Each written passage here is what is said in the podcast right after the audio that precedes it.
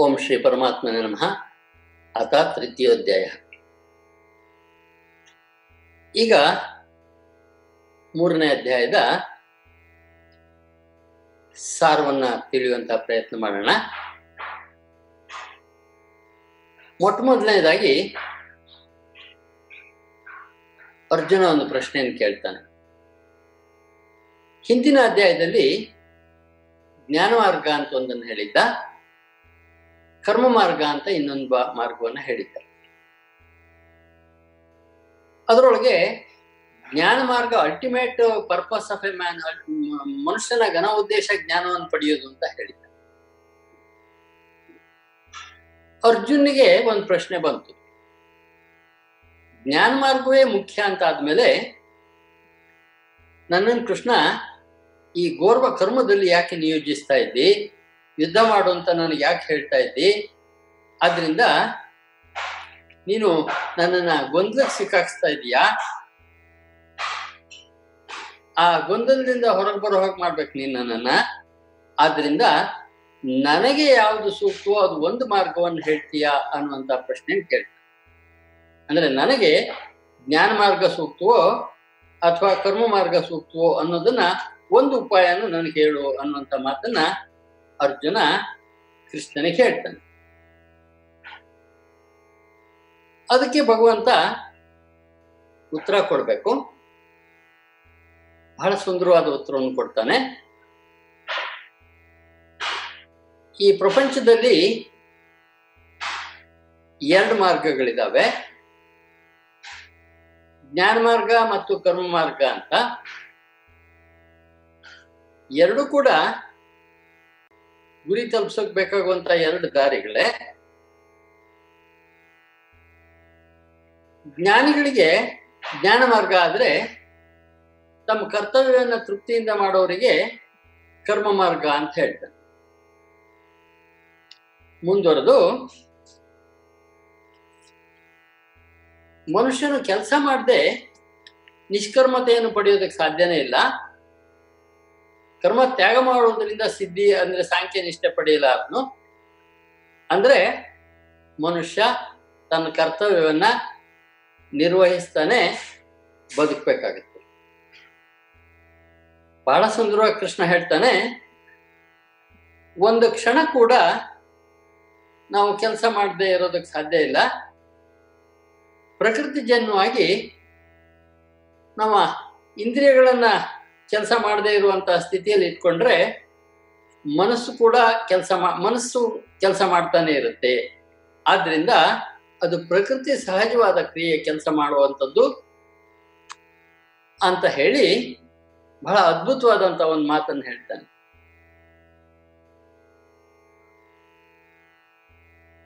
ಮನುಷ್ಯರು ಆಸೆಗಳನ್ನೆಲ್ಲ ಹೊತ್ತಿಕ್ಕಿ ಜ್ಞಾನ ಪಡಿತೀನಿ ಅನ್ನುವಂಥ ಪ್ರಯತ್ನ ಮಾಡುವಂತಹ ಪ್ರಯತ್ನದಲ್ಲಿ ಮನಸ್ಸಿನಲ್ಲಿ ಆಸೆಗಳನ್ನು ಹೊಂದಿದ್ರೆ ಅಂತಹ ವ್ಯಕ್ತಿಗಳನ್ನ ಮಿಥ್ಯಾಚಾರಿಗಳು ಅಂತ ಕರೀತಾನೆ. ಅರ್ಜುನ ಮಿಥ್ಯಾಚಾರಿ ಆಗ್ಬೇಡ ಅನ್ನುವಂಥ ಮಾತನ್ನ ಹೇಳ್ತಾನೆ. ಹಿಪೋಕ್ರೈಟ್ ಆಗ್ಬೇಡ ಅನ್ನುವಂಥ ಮಾತನ್ನ ಹೇಳ್ತಾ ಇದ್ದಾನೆ. ಮತ್ತೇನ್ ಮಾಡ್ಬೇಕು ಅನ್ನೋದಕ್ಕೆ ಮನಸ್ಸಿನಿಂದ ಇಂದ್ರಿಯಗಳನ್ನು ವಶಪಡಿಸಿಕೊಂಡು ಅನಾಸಕ್ತನಾಗಿ ಇಂದ್ರಿಯಗಳ ಮೂಲಕ ಕರ್ಮಯೋಗವನ್ನು ಆಚರಿಸುವ ಮನುಷ್ಯ ಶ್ರೇಷ್ಠ. ಬಹಳ ಸುಂದರವಾಗಿದೆ. ಮನಸ್ಸು ನಿಯಂತ್ರಣದಲ್ಲಿರಬೇಕು. ಎಲ್ಲ ಕೆಲಸವನ್ನು ಮಾಡಬೇಕು. ಆಸೆಗಳನ್ನ ಹತ್ತಿಕೋಕ್ ಬರೋದಿಲ್ಲ. ಆಸೆಯನ್ನ ಅರ್ಥ ಮಾಡ್ಕೊಂಡು ಅವುಗಳನ್ನು ಜಯಿಸ್ಬೇಕು ಅನ್ನುವಂತ ಮಾತನ್ನು ಹೇಳ್ತಾನೆ. ಹಾಗೆ ಕೆಲಸ ಮಾಡ್ಲಿ, ಇದನ್ನ ಕರ್ಮ ಅಂತ ಕರೆಯೋದು. ಹಾಗಾಗಿ ನೀನು ಯಾವ ಕರ್ತವ್ಯವನ್ನ ನೀನು ಮಾಡಬೇಕೋ ಆ ಕರ್ತವ್ಯವನ್ನು ಮಾಡು. ಯಾಕೆಂದ್ರೆ ನಿನ್ನ ಕರ್ತವ್ಯ ಮಾಡದೇ ಇರೋದಕ್ಕಿಂತ ನಿನ್ನ ಕರ್ತವ್ಯವನ್ನು ಮಾಡುವುದು ಶ್ರೇಷ್ಠವಾಗಿದೆ. ಹಾಗೆ ನೀನು ಕೆಲಸ ಮಾಡೋದಿಲ್ಲ ಅಂದ್ರೆ ಶರೀರ ಯಾತ್ರೆಯೂ ಕೂಡ ನಡೆಯೋದಿಲ್ಲ. ಬದುಕೋಕಾಗೋದಿಲ್ಲ ಅನ್ನುವಂಥ ಮಾತನ್ನು ಹೇಳ್ತಾನೆ. ಬಹಳ ಸುಂದರವಾದಂಥ ಮಾತು ಇದು. ನಾವು ಬದುಕಬೇಕು ಅಂದ್ರೆ ಕೆಲಸ ಮಾಡ್ಬೇಕಾಗುತ್ತೆ. ಅಥವಾ ಜೀವ ಇರುವವರೆಗೂ ಕೂಡ ನಮ್ಮ ಇಂದ್ರಿಯ, ಮನಸ್ಸು ಇವು ತಮ್ಮದೇ ಆದಂತ ರೀತಿಯಲ್ಲಿ ಕೆಲಸ ಮಾಡಬೇಕು. ಆದ್ರಿಂದ ನಾವು ಯಾವ ಕೆಲಸ ಯಾವ ರೀತಿ ಮಾಡಿದ್ರೆ, ಕರ್ತವ್ಯವನ್ನು ಯಾವ ರೀತಿ ಮಾಡಿದ್ರೆ ಮೋಕ್ಷಕ್ಕೆ ಸಾಧಕವಾದಂತಹ ರೀತಿ ಸಿಗತ್ತೆ ಅಥವಾ ಉದ್ವೇಗಕ್ಕೆ ಒಳಗಾಗದೇ ಇರುವಂತಹ ಜೀವನದ ದಾರಿ ಸಿಗತ್ತೆ ಅನ್ನೋದನ್ನ ಅರ್ಜುನಿಗೆ ಹೇಳ್ತಾ ಇರೋದು. ಇಲ್ಲಿ ಮುಂದಿನ ಶ್ಲೋಕದಲ್ಲಿ ಬಹಳ ಸುಂದರವಾದಂತ ಮಾತನ್ನು ಹೇಳ್ತಾನೆ. ಯಜ್ಞಾತ ಕರ್ಮಣೋನ್ಯತ್ರ ಲೋಕೋಯಂ ಕರ್ಮ ಬಂಧನ ಬಹಳ ಸುಂದರವಾದ ನಿನ್ನ ಕರ್ತವ್ಯವನ್ನ ಯಜ್ಞ ಅಂತ ತಿಳಿದು ಮಾಡು ಅಂತ. ಏನು ಯಜ್ಞ ಅಂತ ಅನ್ನುವಂಥದ್ದು ಅಂತಂದ್ರೆ, ಪರಮಾತ್ಮನಿಗೆ ಯಾವ ಕೆಲಸವನ್ನ ನಾವು ಸಮರ್ಪಣೆ ಮಾಡ್ಬೋದು, ಯಾವ ಕೆಲಸವನ್ನ ಜನರ ಹಿತಕ್ಕಾಗಿ ಮಾಡ್ತೀವೋ, ಯಾವ ಕೆಲಸವನ್ನ ದೇಶದ ಪ್ರಪಂಚದ ಒಳತಿಗಾಗಿ ಮಾಡ್ತೀವೋ, ಆ ಕೆಲಸ ಎಲ್ಲ ಕೂಡ ಭಗವಂತನಿಗೆ ಭಗವದ್ಗೀತೆಯಲ್ಲಿ ಯಜ್ಞದ ಎತ್ತರಕ್ಕೆ ಏರಿದಂತ ಕೆಲಸ. ಆದ್ರಿಂದ ಯಜ್ಞ ಅಂತ ಮಾಡಪ್ಪ ನಿನ್ ಕೆಲ್ಸನ ಅಂತ. ಇಲ್ಲಿ, ಅರ್ಜುನ ಮಾಡ್ಬೇಕಾಗಿದ್ದ ಯಜ್ಞ ಅನ್ನುವಂತ ಕೆಲಸ ಯಾವುದು ಅಂದ್ರೆ ಅಧರ್ಮದ ವಿರುದ್ಧ ಹೋರಾಟ ಹೋರಾಟ ಮಾಡ್ಬೇಕಾದಂಥದ್ದು. ಅರ್ಥಾತ್ ಯುದ್ಧ ಮಾಡ್ಬೇಕಾದ್ದು. ನೋಡಿ, ಯುದ್ಧವೂ ಕೂಡ ಯಜ್ಞ ಆಗತ್ತೆ ಯಾವಾಗ ಅಂದ್ರೆ ಅದು ಧರ್ಮ ಸಂಸ್ಥಾಪನೆಗೋಸ್ಕರ ಮಾಡ್ತಾ ಇರುವಂತಹ ಒಂದು ಯಜ್ಞ ಅಂತ ಅನ್ನುವಂತಹ ಎತ್ತರ ಇದೆ ಇಲ್ಲಿ. ಹಾಗಾಗಿ ಬಹಳ ಎತ್ತರದ ಒತ್ತು ಮಾತನ್ನು ಹೇಳ್ತಾನೆ. ಯಜ್ಞ ಅಂತ ತಿಳ್ಕೊಂಡು ಈ ಕೆಲಸ ಮಾಡ್ಬೇಕು ಅಂತ.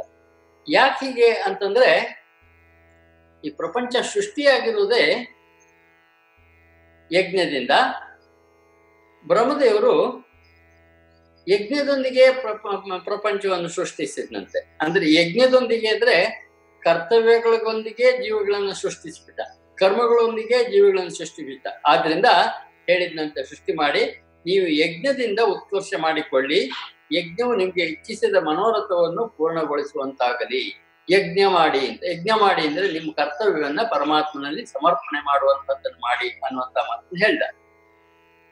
ಮಾಡ್ಬಿಟ್ಟು ನೀವು ಪರಸ್ಪರ ದೇವತೆಗಳು ಮತ್ತು ನೀವು ನೀವು ಮಾಡಿದ ಕೆಲಸವನ್ನ ಅವರಿಗೆ ಸಮರ್ಪಣೆ ಮಾಡಿ. ಅವರು ನಿಮಗೆ ನಿಮ್ಮ ಒಳ್ಳೆಯ ಕೆಲಸಕ್ಕೆ ಕೊಡಬೇಕಾದಂತ ಫಲ ಏನಿದೆಯೋ ಅದನ್ನು ಖಂಡಿತವಾಗಿಯೂ ಪಡೀತೀರಿ ಅಂತ. ಬೇಡ ಅಂತಂದ್ರೂ ಬರುತ್ತೆ ಅಂತ. ನೀವು ಮಾಡಿದಂತ ಒಳ್ಳೆ ಕೆಲಸಕ್ಕೆ ಫಲ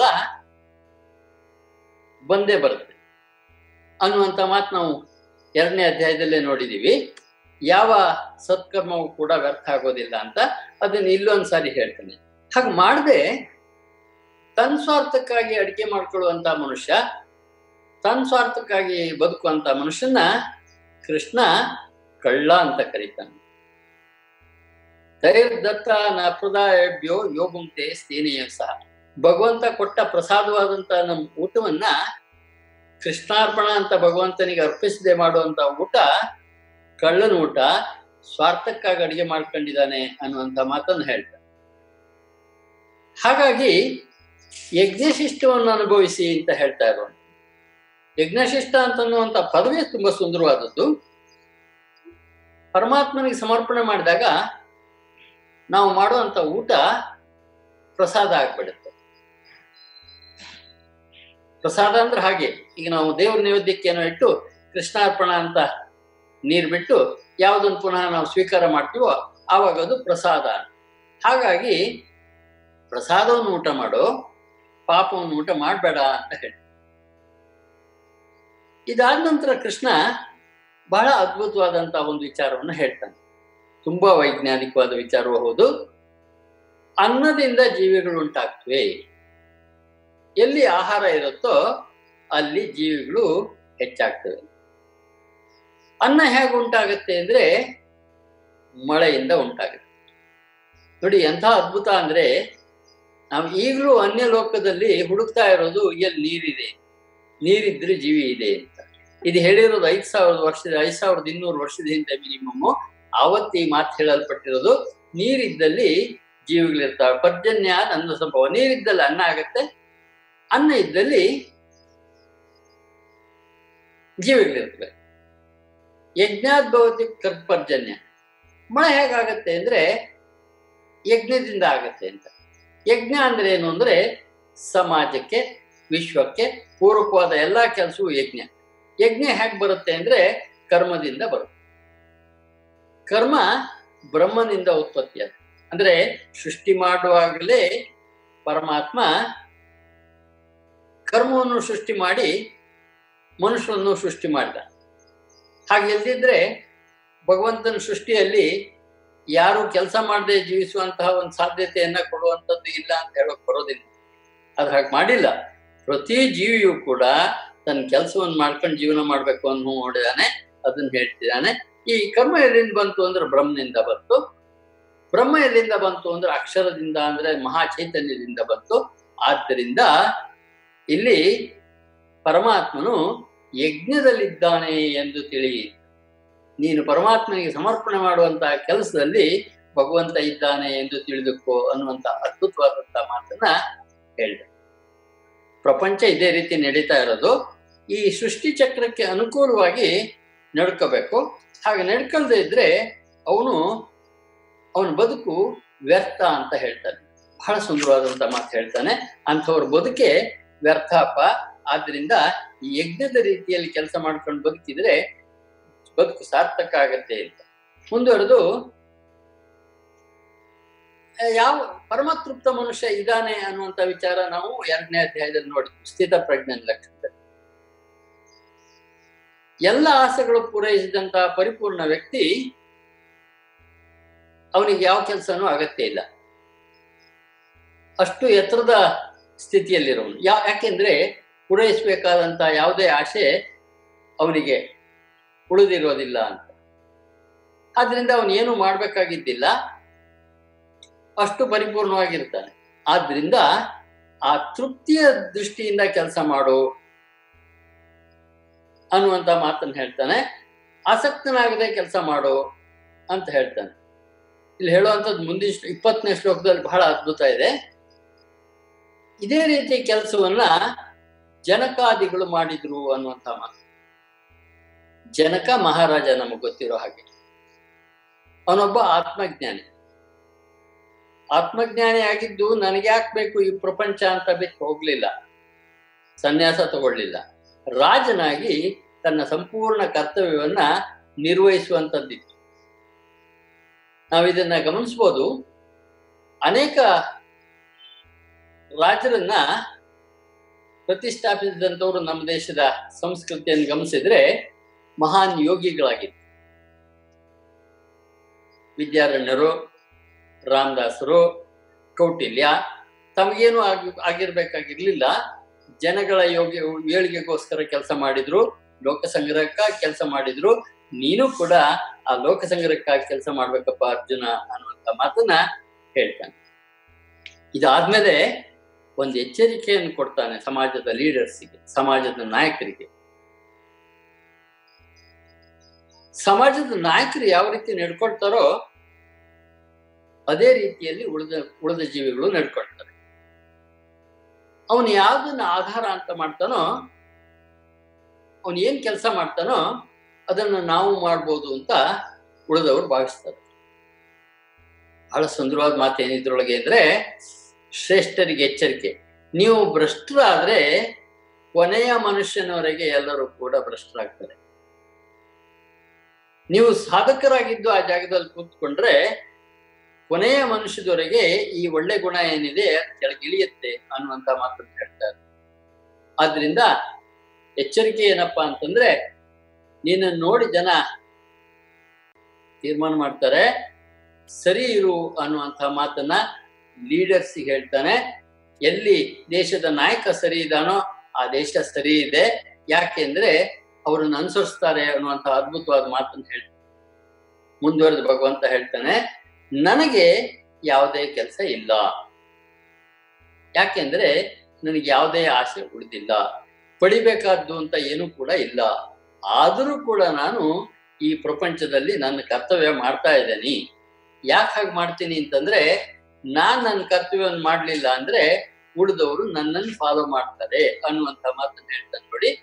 ಆದ್ರಿಂದ ನಾನು ನನಗೆ ಯಾವ ಕೆಲಸವೂ ಇಲ್ಲದೆ ಹೋದಾಗಲೂ ಸಹ ನಾನು ಪರಮ ತೃಪ್ತ ಆದ್ರೂ ಕೂಡ ನನ್ನ ಕೆಲಸ ಮಾಡ್ತಾ ಮಾಡ್ತಾ ಇದ್ದೀನಿ ಅನ್ನುವಂಥ ಮಾತನ್ನು ಹೇಳ್ತಾನೆ ಆದ್ರಿಂದ ಕರ್ಮವನ್ನು ಮಾಡದಿದ್ರೆ ನಾನು ಇಡೀ ಪ್ರಪಂಚ ನಷ್ಟಭ್ರಷ್ಟ ಆಗ್ಬಿಡುತ್ತೆ. ಆದ್ರಿಂದ ನಾನೇ ಪ್ರಪಂಚದ ನಾಶಕ್ಕೆ ಕಾರಣ ಆಗ್ತಿದ್ದೀನಿ. ಆದ್ರಿಂದ ನಾನು ಸದಾ ಕರ್ತವ್ಯ ಮಾಡ್ತೀನಿ ಎನ್ನುವಂತ ಎತ್ತರದ ಮಾತನ್ನ ಕೃಷ್ಣ ಹೇಳ್ತಾನೆ. ಹಾಗೆ ಇಲ್ಲಿ ಇನ್ನೊಂದು ವಿಚಾರ ಹೇಳ್ತಾನೆ. ಲೋಕಸಂಗ್ರಹದ ದೃಷ್ಟಿಯಿಂದ ಕೆಲಸ ಮಾಡೋದನ್ನ ಮತ್ತೊಂದು ಸಾರಿ ಹೊಗಳ್ತಾನೆ ಕರ್ಮವನ್ನು ಮಾಡೋರು ಹಾಗೆ, ಅಂದ್ರೆ ಜ್ಞಾನಿಗಳು ಕೆಲಸ ಮಾಡ್ತಾರೆ, ಅಜ್ಞಾನಿಗಳು ಸ್ವಾರ್ಥಕ್ಕಾಗಿ ಕೆಲಸ ಮಾಡ್ತಾರೆ. ಜ್ಞಾನಿಗಳು ಲೋಕಸಂಗ್ರಹಕ್ಕಾಗಿ ಕೆಲಸ ಮಾಡ್ತಾರೆ. ಆದ್ರೆ ಮುಂದುವರೆದು ಹೇಳ್ತಾನೆ, ಆ ಥರ ತಮಗಾಗಿ ಕೆಲಸ ಮಾಡ್ತಾ ಇರುವಂತವ್ರು ಅಥವಾ ಇಂಥ ಕರ್ಮ ಮಾಡಿದ್ರೆ ಇಂಥ ಬಲ ಬರುತ್ತೆ ಅಂತ ಹೋಮಾದಿ ಹವನ ಹೋಮ ಹವನಾದಿಗಳ ಮೇಲೆ ನಂಬಿಕೆ ಇಟ್ಟವರನ್ನ ಇದು ಮಾಡಬೇಡ ಅಂತ ಡಿಸ್ಟರ್ಬ್ ಮಾಡಬೇಡ ಅನ್ನುವಂತ ಹೇಳ್ತಾರೆ. ಯಾಕೆ ಅಂದ್ರೆ ಅವರಲ್ಲಿ ಭ್ರಮೆ ಉಂಟು ಮಾಡಬೇಡ ಅಂತ. ಅವರು ಇದರ ನಂತರ ಜ್ಞಾನದ ಮಾ, ಜ್ಞಾನ ಮಾರ್ಗದ ಕಡೆಗೆ ಬಂದಾರು ಅನ್ನುವಂತ ಅದ್ಭುತವಾದಂತ ಒಂದು ಅಂಶವನ್ನ ಕೃಷ್ಣ ಹೇಳ್ತಾ ಇದ್ದಾನೆ. ಕೆಲಸ ಪ್ರಕೃತಿ ಸಹಜವಾಗಿ ಮಾಡ್ತೀವಿ ಅನ್ನುವಂತ ಸತ್ಯನ ಕೃಷ್ಣ ನಮಗೆ ತಿಳಿಸ್ತಾನೆ. ಇದು ಮುಂಚೆನೆ ಹೇಳ್ಬಿಟ್ಟಿದೀವಿ ನಾವು. ಪ್ರಕೃತಿ ತನ್ನ ಗುಣಕ್ಕನುಸಾರವಾಗಿ ನಾವು ಇಷ್ಟಪಡ್ಲಿ ಇರಲಿ, ಕೆಲಸ ಮಾಡ್ತಾ ಇರುತ್ತೆ ಅಂತ ಅಂದ್ಬಿಟ್ಟು ಆದ್ರೆ ಜ್ಞಾನಿ ಈ ಕೆಲಸ ತನ್ನಿಂತಾನೆ ನಡೀತಾ ಇದೆ ಅಂತ ತಿಳ್ಕೊಳ್ತಾನೆ. ಅಜ್ಞಾನಿ ನಾನ್ ಮಾಡ್ತಾ ಇರೋನು ಅನ್ನುವಂತ ಅಹಂಕಾರದಿಂದ ಬಂಧನಕ್ಕೊಳಗಾಗ್ತಾನೆ ಇದು ಜ್ಞಾನಿಗೂ ಅಜ್ಞಾನಿಗೂ ಇರುವಂತಹ ವ್ಯತ್ಯಾಸ ಅನ್ನುವಂತ ಮಾತನ್ನ ಹೇಳ್ತಾನೆ. ಮುಂದುವರೆದು, ಜ್ಞಾನಿಗಳು ತನ್ನಿಂತಾನೆ ಕೆಲಸ ನಡೀತಾ ಇದೆ. ಅಂದ್ರೆ ನನ್ನಿಂದ ಆಗ್ಬೇಕಾದಂತ ಕೆಲಸ ಪರಮಾತ್ಮನ ಇಚ್ಛೆಯಿಂದ ಆಗ್ತಾ ಇದ್ದಾರೆ ಅಂತ ತಿಳ್ಕೊಳ್ತಾನೆ. ಹೊರತು ನಾನ್ ಮಾಡಿದೆ ಅನ್ನುವಂತ ಅಹಂಕಾರದಿಂದ ಬೀಗೋದಿಲ್ಲ ಅನ್ನುವಂತ ಮಾತನ್ನ ಹೇಳ್ತಾರೆ ಮುಂದುವರೆದು, ನನ್ನಲ್ಲಿ ತೊಡಗಿಸಿದ ಮನಸ್ಸಿಟ್ಕೊಂಡು ಎಲ್ಲ ನಿನ್ನ ಕರ್ತವ್ಯ ಮಾಡಿದಂತಹ ಕೆಲಸಗಳನ್ನು ನನಗೆ ಸಮರ್ಪಣೆ ಮಾಡಿ ಸಂತಾಪರಹಿತನಾಗಿ ನೀನು ಯುದ್ಧವನ್ನು ಮಾಡು. ಇದು ಧರ್ಮಕ್ಕಾಗಿ ಮಾಡ್ತಾ ಇರುವಂತ ಕೆಲಸ ಆದ್ರಿಂದ ಮಾಡಿಬಿಟ್ಟು ಕೃಷ್ಣಾರ್ಪಣ ಅಂತ ನನಗೆ ಸಮರ್ಪಣೆ ಮಾಡಿದ್ರೆ ನಿನಗೆ ನೋವಿರೋದಿಲ್ಲ ಅನ್ನುವಂತ ಮಾತನ್ನು ಹೇಳಿ. ಜೊತೆಗೆ ಈ ರೀತಿ ಯಜ್ಞ ಅಂತ ತಿಳಿದು ಯಾವ ಕೆಲಸ ಮಾಡ್ತಾರೋ ಅವರು ಬಂಧನದಿಂದ ಮುಕ್ತ ಮಾ, ಮುಕ್ತರಾಗ್ತಾರೆ. ಆದ್ರೆ ಈ ಅಭಿಪ್ರಾಯವನ್ನ ಯಜ್ಞ ಅಂತ ಕೆಲಸ ಮಾಡದೆ ಸ್ವಾರ್ಥಕ್ಕಾಗಿ ಮಾಡೋರು ಅಂತವ್ರು ಇರ್ತಾರೆ, ಅಂತವರು ಸದಾ ಬಂಧನಕ್ಕೆ ಒಳಗಾಗ್ತಾರೆ ಅನ್ನುವಂತ ಮಾತುಗಳು ಹೇಳ್ತಾನೆ. ಜೊತೆಗೆ ಮುಂದುವರೆದು ಮನುಷ್ಯ ಮಾತ್ರ ಅಲ್ಲ, ಎಲ್ಲ ಪ್ರಾಣಿಗಳು ತಮ್ಮ ಪ್ರಕೃತಿಗೆ ಅನುಸಾರವಾಗಿ ಕೆಲಸ ಮಾಡ್ತವೆ ಅನ್ನುವಂಥದ್ದನ್ನು ಹೇಳ್ತಾನೆ. ಪ್ರತಿಯೊಂದು ಇಂದ್ರಿಯವು ಕೂಡ ಮನುಷ್ಯನನ್ನ ಅಧೋಗತಿಗೊಯ್ಯುತ್ತೆ ಆದ್ರಿಂದ ಶ್ರೇಯಸ್ ಮಾರ್ಗಕ್ಕೆ ಇದು ಈ ಆಸೆಗಳು ದೊಡ್ಡ ಶತ್ರು ಅನ್ನುವಂತ ಮಾತನ್ನು ಹೇಳ್ತಾನೆ ಇದಾದ ನಂತರ ಮೂವತ್ತೈದನೇ ಶ್ಲೋಕದಲ್ಲಿ ಅದ್ಭುತವಾದಂತ ಮಾತನ್ನು ಹೇಳ್ತಾನೆ ಸಧರ್ಮೇ ನಿಧನ ಶ್ರೇಯ ಪರಧರ್ಮೋ ಭಯಾವಹ ಅಂತ. ನೀನು ನಿನಗೆ ಆಪ್ಟಿಟ್ಯೂಡ್ ಏನಿದೆಯೋ ಆ ಕೆಲಸವನ್ನ ಸಂತೋಷವಾಗಿ ಮಾಡು. ಇನ್ನೊಬ್ಬನ ಕೆಲಸವನ್ನ ನೀನು ಅಪೇಕ್ಷೆ ಪಟ್ರೆ ನೀನು ಅವನಾಗ್ಲಾರೆ ನೀನು ಆಗಿರ್ಲಾರ್ದೆ ಅನ್ನುವಂತ ಅದ್ಭುತವಾದಂತ ಮಾತನ್ನು ಹೇಳ್ತಾರೆ. ಈ ಎಲ್ಲ ಹೇಳಿದಾಗ ಅರ್ಜುನ್ ತನೆಯಲ್ಲಿ ಒಂದು ಪ್ರಶ್ನೆ ಬರುತ್ತೆ. ಕೃಷ್ಣ, ಹಾಗಾದ್ರೆ ಮನುಷ್ಯ ಪಾಪ ಯಾಕೆ ಮಾಡ್ತಾನೆ? ಅದು ಕೂಡ ಸುಮ್ ಸುಮ್ಮನೆ ಅಲ್ಲ. ಬಲಾದಿವ ನಿಯೋಜಿತ ಎಳೆಯಲ್ಪಟ್ಟು ಪಾಪ ಮಾಡಿದಂತಹ ಅನೇಕ ಸಂದರ್ಭಗಳನ್ನು ನಾನು ನೋಡ್ತೀವಲ್ಲ, ಅದ್ಯಾಕೆ ಹಾಗಾಗತ್ತೆ ಅನ್ನುವಂತ ಅದ್ಭುತವಾದಂತ ನಮ್ಮ ಮನಸ್ಸಿನಲ್ಲೂ ಬರ್ಬೋದಾದಂತಹ ಪ್ರಶ್ನೆಯನ್ನ ಕೇಳ್ತ ಅದಕ್ಕೆ ಪರಮಾತ್ಮನ ಉತ್ತರ ಇದು ಕಾಮ ಅಂದ್ರೆ ಆಸೆ, ಇದು ಕ್ರೋಧದಿಂದ ಉಂಟಾಗತ್ತೆ ಅನ್ನುವಂತ ಮಾತ ಹೇಳ್ತಾನೆ. ಈ ಕಾಮ ಹೇಗೆ ಅಂದ್ರೆ ತೃಪ್ತಿಪಡಿಸಿ ಮುಗಿಸಲಾರದು. ಆಸೆಗಳನ್ನ ಪೂರೈಸ್ತಾ ಹೋದ್ರೆ ಶರೀರದಲ್ಲಿ ಶಕ್ತಿ ಶಕ್ತಿ ಇಲ್ಲದೆ ಹೋದ್ರೂ ಕೂಡ ಆಸೆಗಳು ಉಳ್ಕೊಳ್ಬೋದು. ಆಸೆಗಳನ್ನ ಅರ್ಥ ಮಾಡ್ಕೊಂಡು ಗೆಲ್ಬೇಕಾಗತ್ತೆ. ಆಸೆಗಳು ನಮ್ಮ ಶತ್ರುಗಳು ಅನ್ನೋದು ಅರ್ಥೈಸ್ಕೋಬೇಕಾಗತ್ತೆ ಅಂತ ಹೇಳಿ. ಉದಾಹರಣೆಯಾಗಿ, ಈ ಕಾಮಕ್ರೋಧಗಳನ್ನ ಜ್ಞಾನದ ಶತ್ರು ಅಂತ ಹೇಳ್ತಾನೆ. ಹೇಗೆ ಅಂದ್ರೆ, ಬೆಂಕಿ ಕಾಣದಿದ್ದಾಗೆ ಹೊಗೆ ತಡೆ ಇದೆ. ಕನ್ನಡಿ ಕಾಣ್ತಿದ್ದ, ಕನ್ನಡಿಯಲ್ಲಿ ಮುಖ ಕಾಣ್ತಿದ್ದ ಹಾಗೆ ಧೂಳು ತಡೆ ಆಗ್ಬೋದು. ಜರಾಯುವಿನ ಪದ ಪೊರೆ ಗರ್ಭವನ್ನು ಮುಚ್ಚಿರುತ್ತೆ ಹಾಗೆಯೇ ಕಾಮ ಜ್ಞಾನವನ್ನ ಮುಚ್ಚುತ್ತೆ. ಕಾಮವನ್ನು ತ್ಯಜಿಸೋಕೆ ಸಾಧ್ಯ ಆದರೆ ತಾನೇ ತಾನಾಗಿ ಜ್ಞಾನ ಬರುತ್ತೆ ಅನ್ನುವಂಥ ಅದ್ಭುತವಾದಂತಹ ಸತ್ಯವನ್ನು ಹೇಳ್ತಾನೆ. ಮುಂದುವರೆದು ಇಂದ್ರಿಯಗಳಿಗೆ ಬಹಳ ಶಕ್ತಿ ಇದೆಯಪ್ಪ ಅರ್ಜುನ? ಇಂದ್ರಿಯಗಳೆಲ್ಲ ಅದು ಶರೀರದ ಆಶ್ರಯದಲ್ಲಿದ್ದಾವೆ ಹಾಗೂ ಮನಸ್ಸು ಅದು ಶರೀರದ ಆಶ್ರಯದಲ್ಲಿದ್ದಾವೆ ಆ ಮನಸ್ಸನ್ನ, ಮನಸ್ಸು ಇಂದ್ರಿಯಗಳನ್ನು ಹಿಡ್ಕೊಂಡು ನಮ್ಮ ಜ್ಞಾನವನ್ನ, ಜ್ಞಾನ ಮಾರ್ಗದ ಕಡೆ ಹೋಗುವಂತ ಪ್ರಯತ್ನವನ್ನ ತಡೆದು ಬಿಡ್ತವೆ. ಆದ್ರಿಂದ ಮೊಟ್ಟ ಮೊದಲನೇದಾಗಿ ಇಂದ್ರಿಯಗಳನ್ನು ವಶಪಡಿಸಿಕೋ.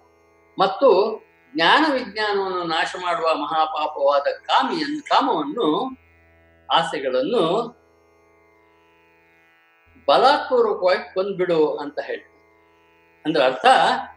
ಅರ್ಥ ಮಾಡಿಕೊಂಡು ಅವುಗಳನ್ನ ಯಶಸ್ಸು ಪಡೆದು ಸುಂದರವಾದಂತಹ ಜೀವನ ಆಗ್ಲಿ ನೋವಿಲ್ದಂತ ಜೀವನ ಆಗ್ಲಿ ಅಂತ ಹೇಳ್ತಾರೆ. ಇಲ್ಲೊಂದು ಹೈರಾರಿಕೆಯನ್ನು ಕೂಡ ಕೃಷ್ಣ ಹೇಳ್ತಾನೆ. ಒಂದ ಒಂದಾದ್ಮೇಲೆ ಒಂದು ಯಾವುದು ಅಂತ.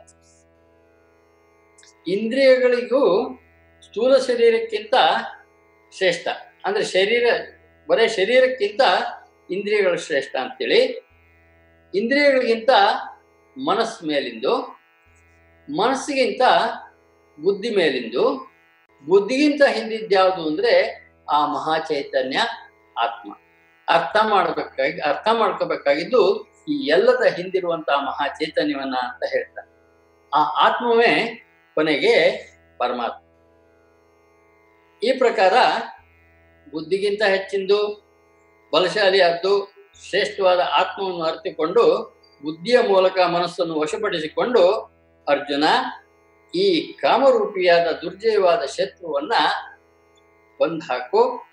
ಮಾಡಿದ ಕೆಲಸವನ್ನ ಪರಮಾತ್ಮನಿಗೆ ಸಮರ್ಪಣೆ ಮಾಡಿ ನೆಮ್ಮದಿಯನ್ನು ಪಡಿ ಅನ್ನುವಂಥ ಅದ್ಭುತವಾದಂತಹ ಮಾತಿನೊಂದಿಗೆ ಮೂರನೇ ಅಧ್ಯಾಯ ಮುಗಿಯುತ್ತೆ. ಸರ್ವಂ ಶ್ರೀ ಕೃಷ್ಣಾರ್ಪಣಮಸ್ತು